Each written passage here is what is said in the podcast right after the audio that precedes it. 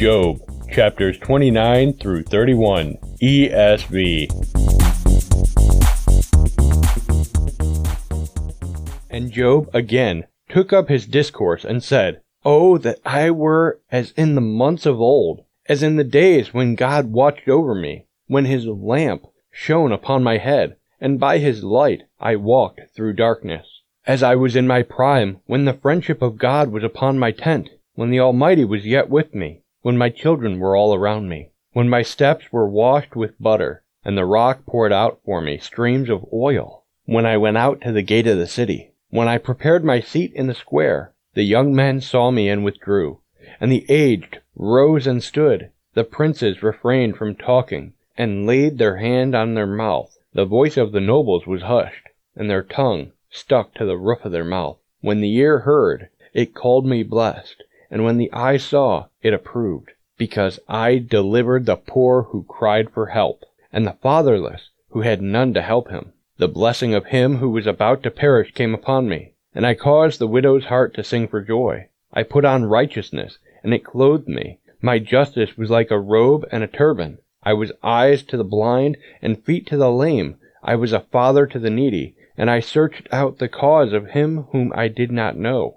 I broke the fangs of the unrighteous, and made him drop his prey from his teeth. Then, I thought, I shall die in my nest, and I shall multiply my days as the sand, my roots spread out to the waters, with the dew all night on my branches, my glory fresh with me, and my bow ever new in my hand. Men listened to me, and waited, and kept silence for my counsel. After I spoke, they did not speak again, and my word dropped upon them. They waited for me as for the rain, and they opened their mouths as for the spring rain. I smiled on them when they had no confidence, and the light of my face they did not cast down. I chose their way and sat as chief, and I lived like a king among his troops, like one who comforts mourners. But now they laugh at me, men who are younger than I, whose fathers I would have disdained to set with the dogs of my flock. What could I gain from the strength of their hands? Men whose vigor is gone. Through want and hard hunger, they gnaw the dry ground by night in waste and desolation. They pick saltwort and the leaves of brushes and the roots of the broom tree for their food. They are driven out from human company. They shout after them as after a thief. In the gullies of the torrents they must dwell, in holes of the earth and of the rocks. Among the bushes they bray. Under the nettles they huddled together, a senseless, a nameless brood. They have been whipped out of the land, and now I have become their song. I am a byword to them. They abhor me. They keep aloof from me. They do not hesitate to spit at the sight of me, because God has loosed my cord and humbled me. They have cast off restraint in my presence. On my right hand the rabble rise. They push away my feet. They cast up against me their ways of destruction. They break up my path. They promote my calamity. They need no one to help them.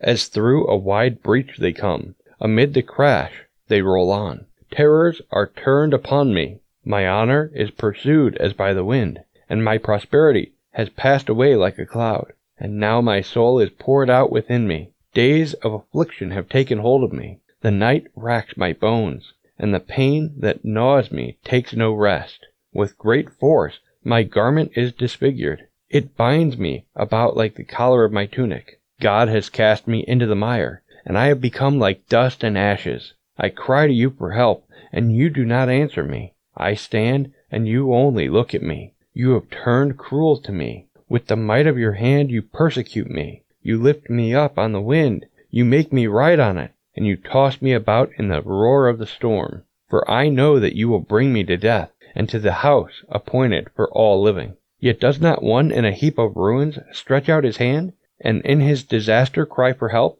Did not I weep for him whose day was hard? Was not my soul grieved for the needy? But when I hoped for good, evil came, and when I waited for light, darkness came. My inward parts are in turmoil and never still. Days of affliction come to meet me. I go about darkened, but not by the sun. I stand up in the assembly and cry for help. I am a brother of jackals, and a companion of ostriches. My skin turns black and falls from me, and my bones burn with heat. My lyre is turned to mourning, and my pipe to the voice of those who weep.